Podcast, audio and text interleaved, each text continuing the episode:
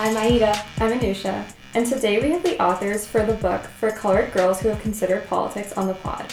But first, make sure to subscribe and follow us on social media. You can find us at Fly on the Wall Pod on Twitter, Instagram, and Facebook, and at Fly on the Wall Podcast at gmail.com. Joining us today are Yolanda Caraway, Donna Brazile, Leah Daughtry, and Minyon Moore. We're so excited to have them on the pod. So today we are so excited to have four authors of the book for colored girls who have considered politics.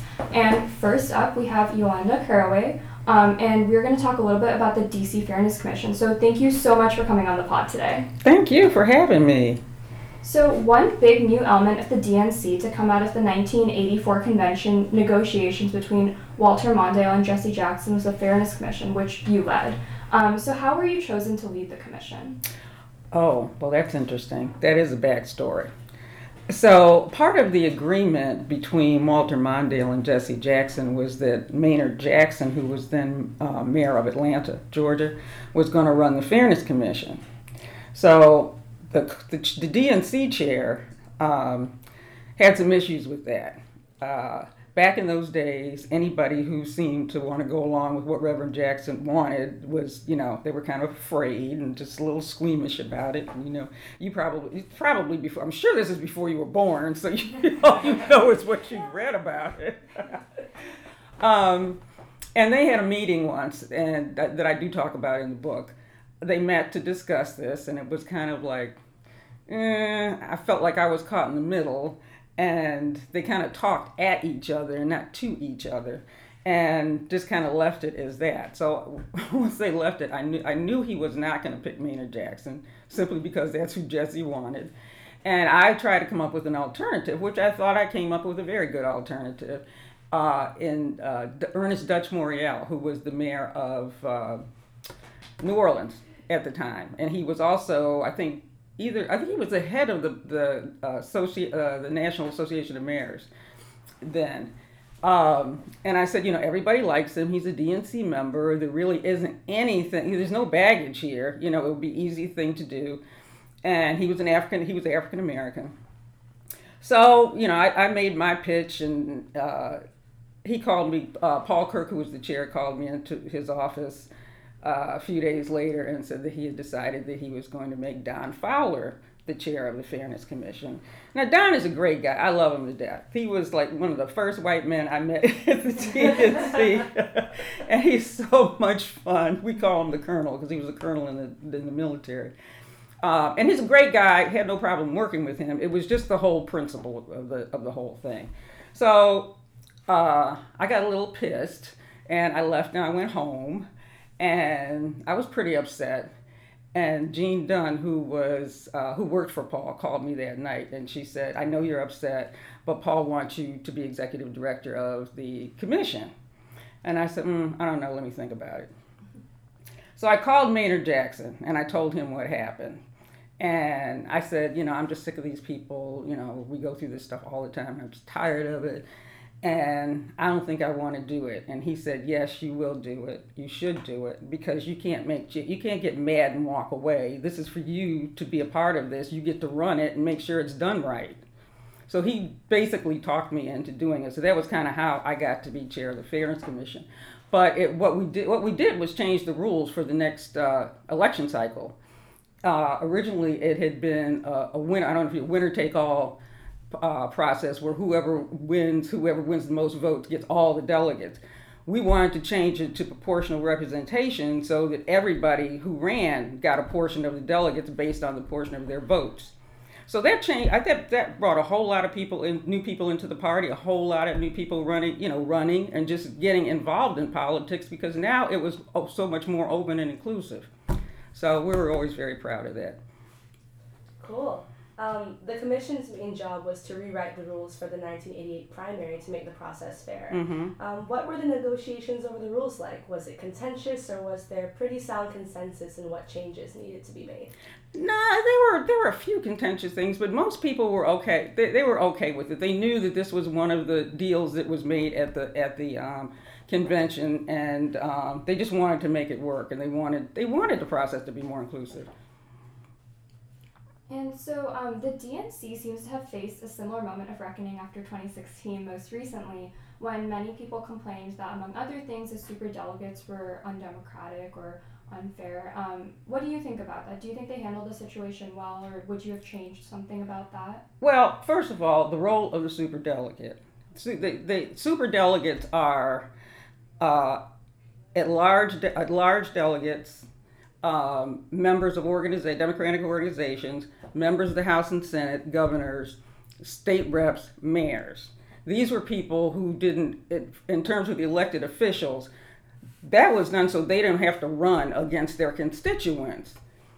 Now, on the other, then and then all of the large DNC members were super delegates, um, and I think that was probably the bone of contention. But the reason that they did that was because was to give more diversity and to allow more people into the process. Because you know you got some states like Minnesota and other states who had nothing but white people on, uh, or white men pretty much you know, coming uh, that were on the DNC. So this was to balance. This they were meant to balance. And then I can't remember exactly when the super delegates they started with super delegates. I was one for 20 years actually. Um, they just became they got an automatic. They were automatic delegates to the convention, and then somebody named them super delegates. Um, I don't. I, th- I think it's a problem. I think what they've done is a problem. I think it uh, takes a voice from people who've had a voice who wouldn't have had one otherwise. Um, I understand that. Uh, I I think that they may be they may even go to a second ballot in 2020 because you might not get you know we're going to have so many candidates in this race. It's unbelievable. Yeah. kind of fun though. it's like every day you wake up, and, ooh, who's going to run today? But so we'll see. It, will be interesting. Yeah. Well, thank you so much. Um, we've loved hearing from you. Um, thanks for coming on the pod. Thank you for having me.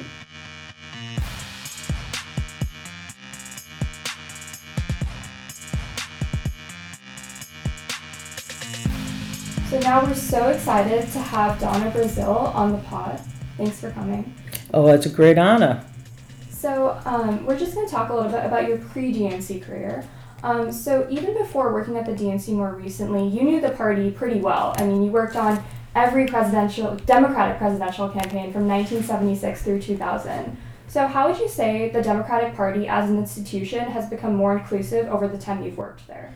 Well, first of all, it's great to be part of this podcast, and of course. Uh, as an adjunct professor at Georgetown University since 2002. It's a great honor to, to meet both of you. Thank you so. Um, I started my internship uh, at the DNC in 1982. I wanted to get involved. Ann Lewis, uh, who is mentioned in the book, was uh, one of uh, Yolanda's early mentors, but she also mentored me.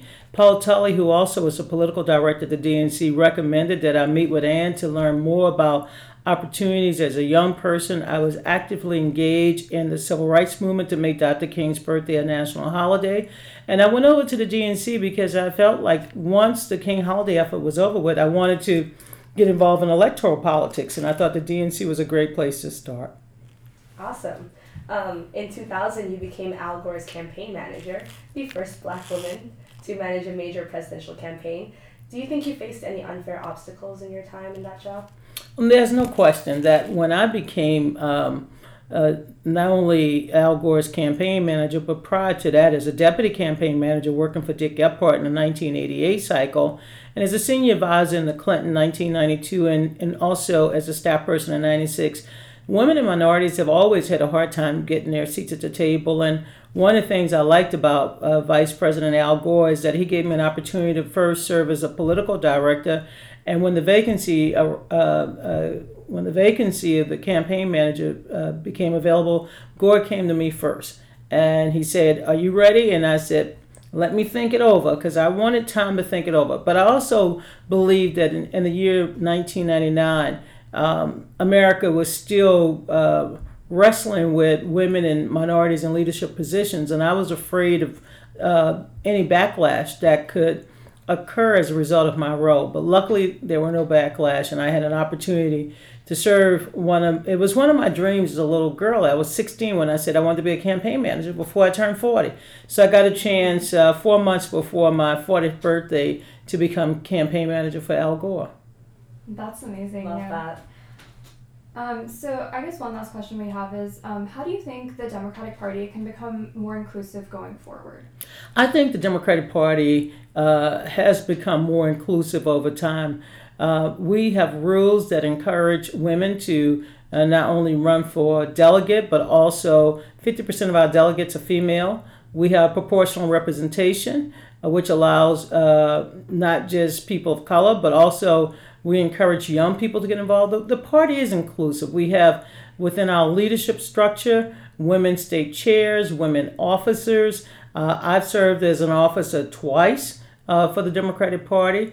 Uh, I think going forward, our job is to encourage more women and minorities and people of, in color in particular, especially young people, to get in the political pipeline, to find their seats at the table. And one of the things we stress in our book for color girls who consider politics is that you know there's no age requirement to serve. Everyone can be great as dr king said because everyone can serve. And i hope young people uh, begin to take their seats at the table become inspired uh, to serve in public office and to uh, you know decide to pursue careers in politics. I have it's been a great opportunity. One of the reasons why I enjoy teaching here at Georgetown is I get an opportunity to talk to young people, to encourage them to run for office. And you can imagine traveling across the country and seeing my former students run for office. Some of them win, some of them don't, but you know the good news is that they're running. And they're running to make a difference and they're running to represent uh, not just women, but people uh, uh, from all walks of life. So this is a great opportunity um, and a great time in I think our our nation's history for more women to serve. Perfect. Thank you. Yeah, thank, Thank you. you. so much for coming on. I look forward to having you join me one day in, in my class here at Georgetown, uh, Women in American Politics. It's an exciting course, and one of the uh, requirements um, uh, is to interview a woman who has inspired you, who's either elected official or appointed official, so we can find out if women continue to face obstacles and serving uh, in public office. That sounds fantastic. Yeah, and to our listeners, definitely take this class. Yes, yes.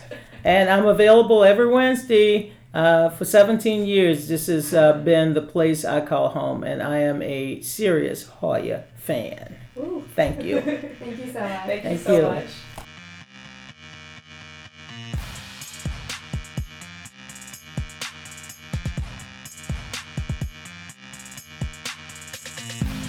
Hi, right now we have Leah Daughtry here with us today. Hi, thanks for coming. Thanks for having me. Glad to be here. Um, so in 2008, we saw highly successful con- conventions on both sides, both the DNC and the RNC. In fact, last season we interviewed Ed Goeas, who ran the 2008 RNC, and now we want to hear your take on the 2008 DNC as the CEO of that convention. Um, as you know in the book, the 2008 primary created divisions among the four of you, with Donna uncommitted, Yolanda and Minyon supporting Hillary, and you remaining neutral at the DNC. How difficult was it to remain neutral? It's actually really easy, and it's the best seat to be in because you don't have to choose among friends. So it's uh, so it's it was uh, the catbird seat really. So my job was to be fair and to administer the convention in a fair and impartial way between the two campaigns, the Obama campaign and the Clinton campaign. So uh, I had friends on both sides, so I was happy not to have to be able not to be able to uh, to have to choose among my friends and among two great candidates. So it was it was wonderfully easy. This this this cycle actually is the first cycle uh, since 1984 that I will not be working for the Democratic Party. So it's the first cycle that I get to choose a candidate, and I'm there are so many good ones. I don't know what I'm going to do. So many candidates. I'm looking forward to being courted. So. So, in memorable show of party unity, Hillary moved to nominate Obama by acclamation. What role did you play in orchestrating that? That was pretty simple, and that's generally what's what's done uh, when you know who when it's evident who the nominee is going to be. That the the the also ran um, does a, a, vote by acclamation. If you go back in convention archives, that's generally what's done. What what creates what's challenging are things like 2016 with Senator Sanders, who uh, would eventually uh, concede, but he wanted us to go through the entire roll call of states all the way to Wyoming, and that's not what's usually done. You usually stop the roll call when a candidate uh, reaches the number of delegates. So that took a little bit of negotiation and trying to navigate our party rules in 2016 in order to allow us to complete the roll call and go all the way to Wyoming. So that was a far more interesting and difficult uh, thing to do. Um, could you please describe the decision to hold Obama's acceptance speech at Mile High Stadium rather than in the Pepsi Center? Was there any internal conflict over where that would be the right move? Yeah, you know, we we not done that before, and so when the campaign came to us and said, "We we're thinking about this, uh, but you have to keep it secret," it's uh, it's like, well, hmm. First of all, how do you go to Mile High Stadium and say, we'd like to look at your stadium for this particular date without them adding two and two and getting four? Uh, so there was quite a bit of um, subterfuge happening in order for us to even find mm-hmm. out if, if Mile High was available and then what kind of facilities they have in order to house a convention. Our conventions are not, they're big, but they're not stadium big. So uh, creating all of the back rooms, uh, the, the, the stagecraft that has to happen uh, for the convention to run, where the media goes, what entrances you use, whether the buses drop off the delegates, whether the bus drop off the press, all of those sorts of nitty gritty details, which way does the stage go, had to be done uh, in, in very secret fashion. And it's an additional expense. It was about $5 million more added to the budget uh, that we were wow. not expecting. So all of those kinds of things had to be figured out. And the small things that people don't know, um, uh, in order to secure the Pepsi Center, which is where the other three nights are, uh, it, the conventions are always national security events. So the Secret Service comes in, and you know, their magnetometers and all of that. We had used all of the fencing and the magnetometers available in the surrounding three states so there weren't any to secure Mile High Stadium. So what we had to do is as soon as the gavel dropped on Wednesday night, we had to start dismantling all of the bike rack, all of the magnetometers, and ship them over to Mile High. And if you had been out that night at about one in the morning, you would have seen a caravan of golf carts loaded up with all the equipment to take it over to Mile High in order to sh- secure it. Service had to do a sweep and all of that. So it all happened like one and two in the morning as soon as we could get people out of Pepsi. So we left Pepsi just sort of unsecure. So lots of things disappeared that night. Lots of TVs walked away because there was no security. Everything had to be moved over. There just wasn't enough equipment to secure both places at once. Wow, that's quite a story. um, well, yeah, thank you so much for being here. We loved hearing your stories. Oh, really thank cool. you so much. Sure, anytime.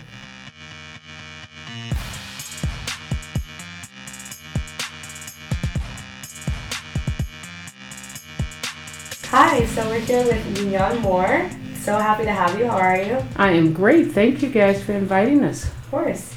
Um, we're going to talk a little bit about your work at the Clinton White House. Okay. Um, you worked as assistant to the president and director of White House political affairs during the Clinton administration, but before joining the White House, you spent some time at the DNC. Mm-hmm. Tell us about getting hired by the DNC from the Rainbow Push Coalition and conversations des- described in the book between DNC Chair David Wilhelm and Reverend Jesse Jackson. Was it a difficult decision to switch roles? It was absolutely difficult because, really, because you know, when you're like an activist and then you, you go from being an activist and coming inside, you know, it was probably more difficult for me personally because I really wanted to make sure I kept my values. You know, you really want to make sure that if a person calls you on the outside, they know that you're still true to who you were when you were on the outside. But the conversation with Reverend Jackson and David Wilhelm was actually kind of comical as I look back on it because Reverend Jackson, you know, what he did throughout his career is he trained a lot of us and he felt like he gave us the tools and the skills to really compete with our white counterparts. And as soon as we got to that level, they came looking for us and they would steal us. So he told David, You took the motor out my computer. And you know, poor David, he didn't know what that meant, the motor out my computer. So anyway, but it was fun. They, they have remained friends, and I have remained friends with David. It was, you know, it was a, the best decision I made, frankly, to just expand. So in the book, you say that when Chief of Staff Erskine Bowles called you to offer you a job at the White House, you were initially hesitant. Mhm. What made you change your mind? Well, I think it was because I got out my own way, because I really determined that it was probably more fear than anything. You know, you look at, you know, somebody asking you to come to the White House and you say to yourself, okay, here you have this kid from the south side of Chicago. What on earth would she know about a freaking White House? Is what my head was saying to me. And so I just really decided to step back a little bit and say, okay, well, maybe if I go, maybe if I just try it, you know, if I fail, great. But, you know, I had to try it. So I think that's the reason I, it was me stopping me from going. so. In the book, you recount a piece of advice that Reverend Jackson gave you Mhm. when you started at the White House. Quote, your dignity level must always match your insult level. Quote. Mhm. Or in other words, you can't be afraid to speak up when you know what is being said should be challenged. Right. Tell us a little bit about those moments of internal strife in the White House. How did you deal with situations when you disagreed with what some in the administration were doing? I'd always start with an all due respect. and they always knew what was coming next. it didn't take much more than that. But you know, the real key to that, to disagreeing with your colleagues, is first you got to try to build relationships with them so that they will understand that what you are saying is not so that you can speak your own mind. It's because you either have a relationship with the community, the community on the outside, or you happen to know more about it, about the issue than they do. So I think my first chore was to really just develop good relationships. Then the second chore became, in all due respect, that is not the way it's going to go down. That's awesome. hmm That's uh, President Clinton recently did a, a video for me, and he started it off by saying, "In all due respect, Minyon." so I guess he knows. cool. Thank you so much for joining us today on the Oh, pod. that It was was- great having you. Thank oh, you. wonderful! I'm so I'm so delighted to see two females running this podcast. Oh, yeah. Girl power.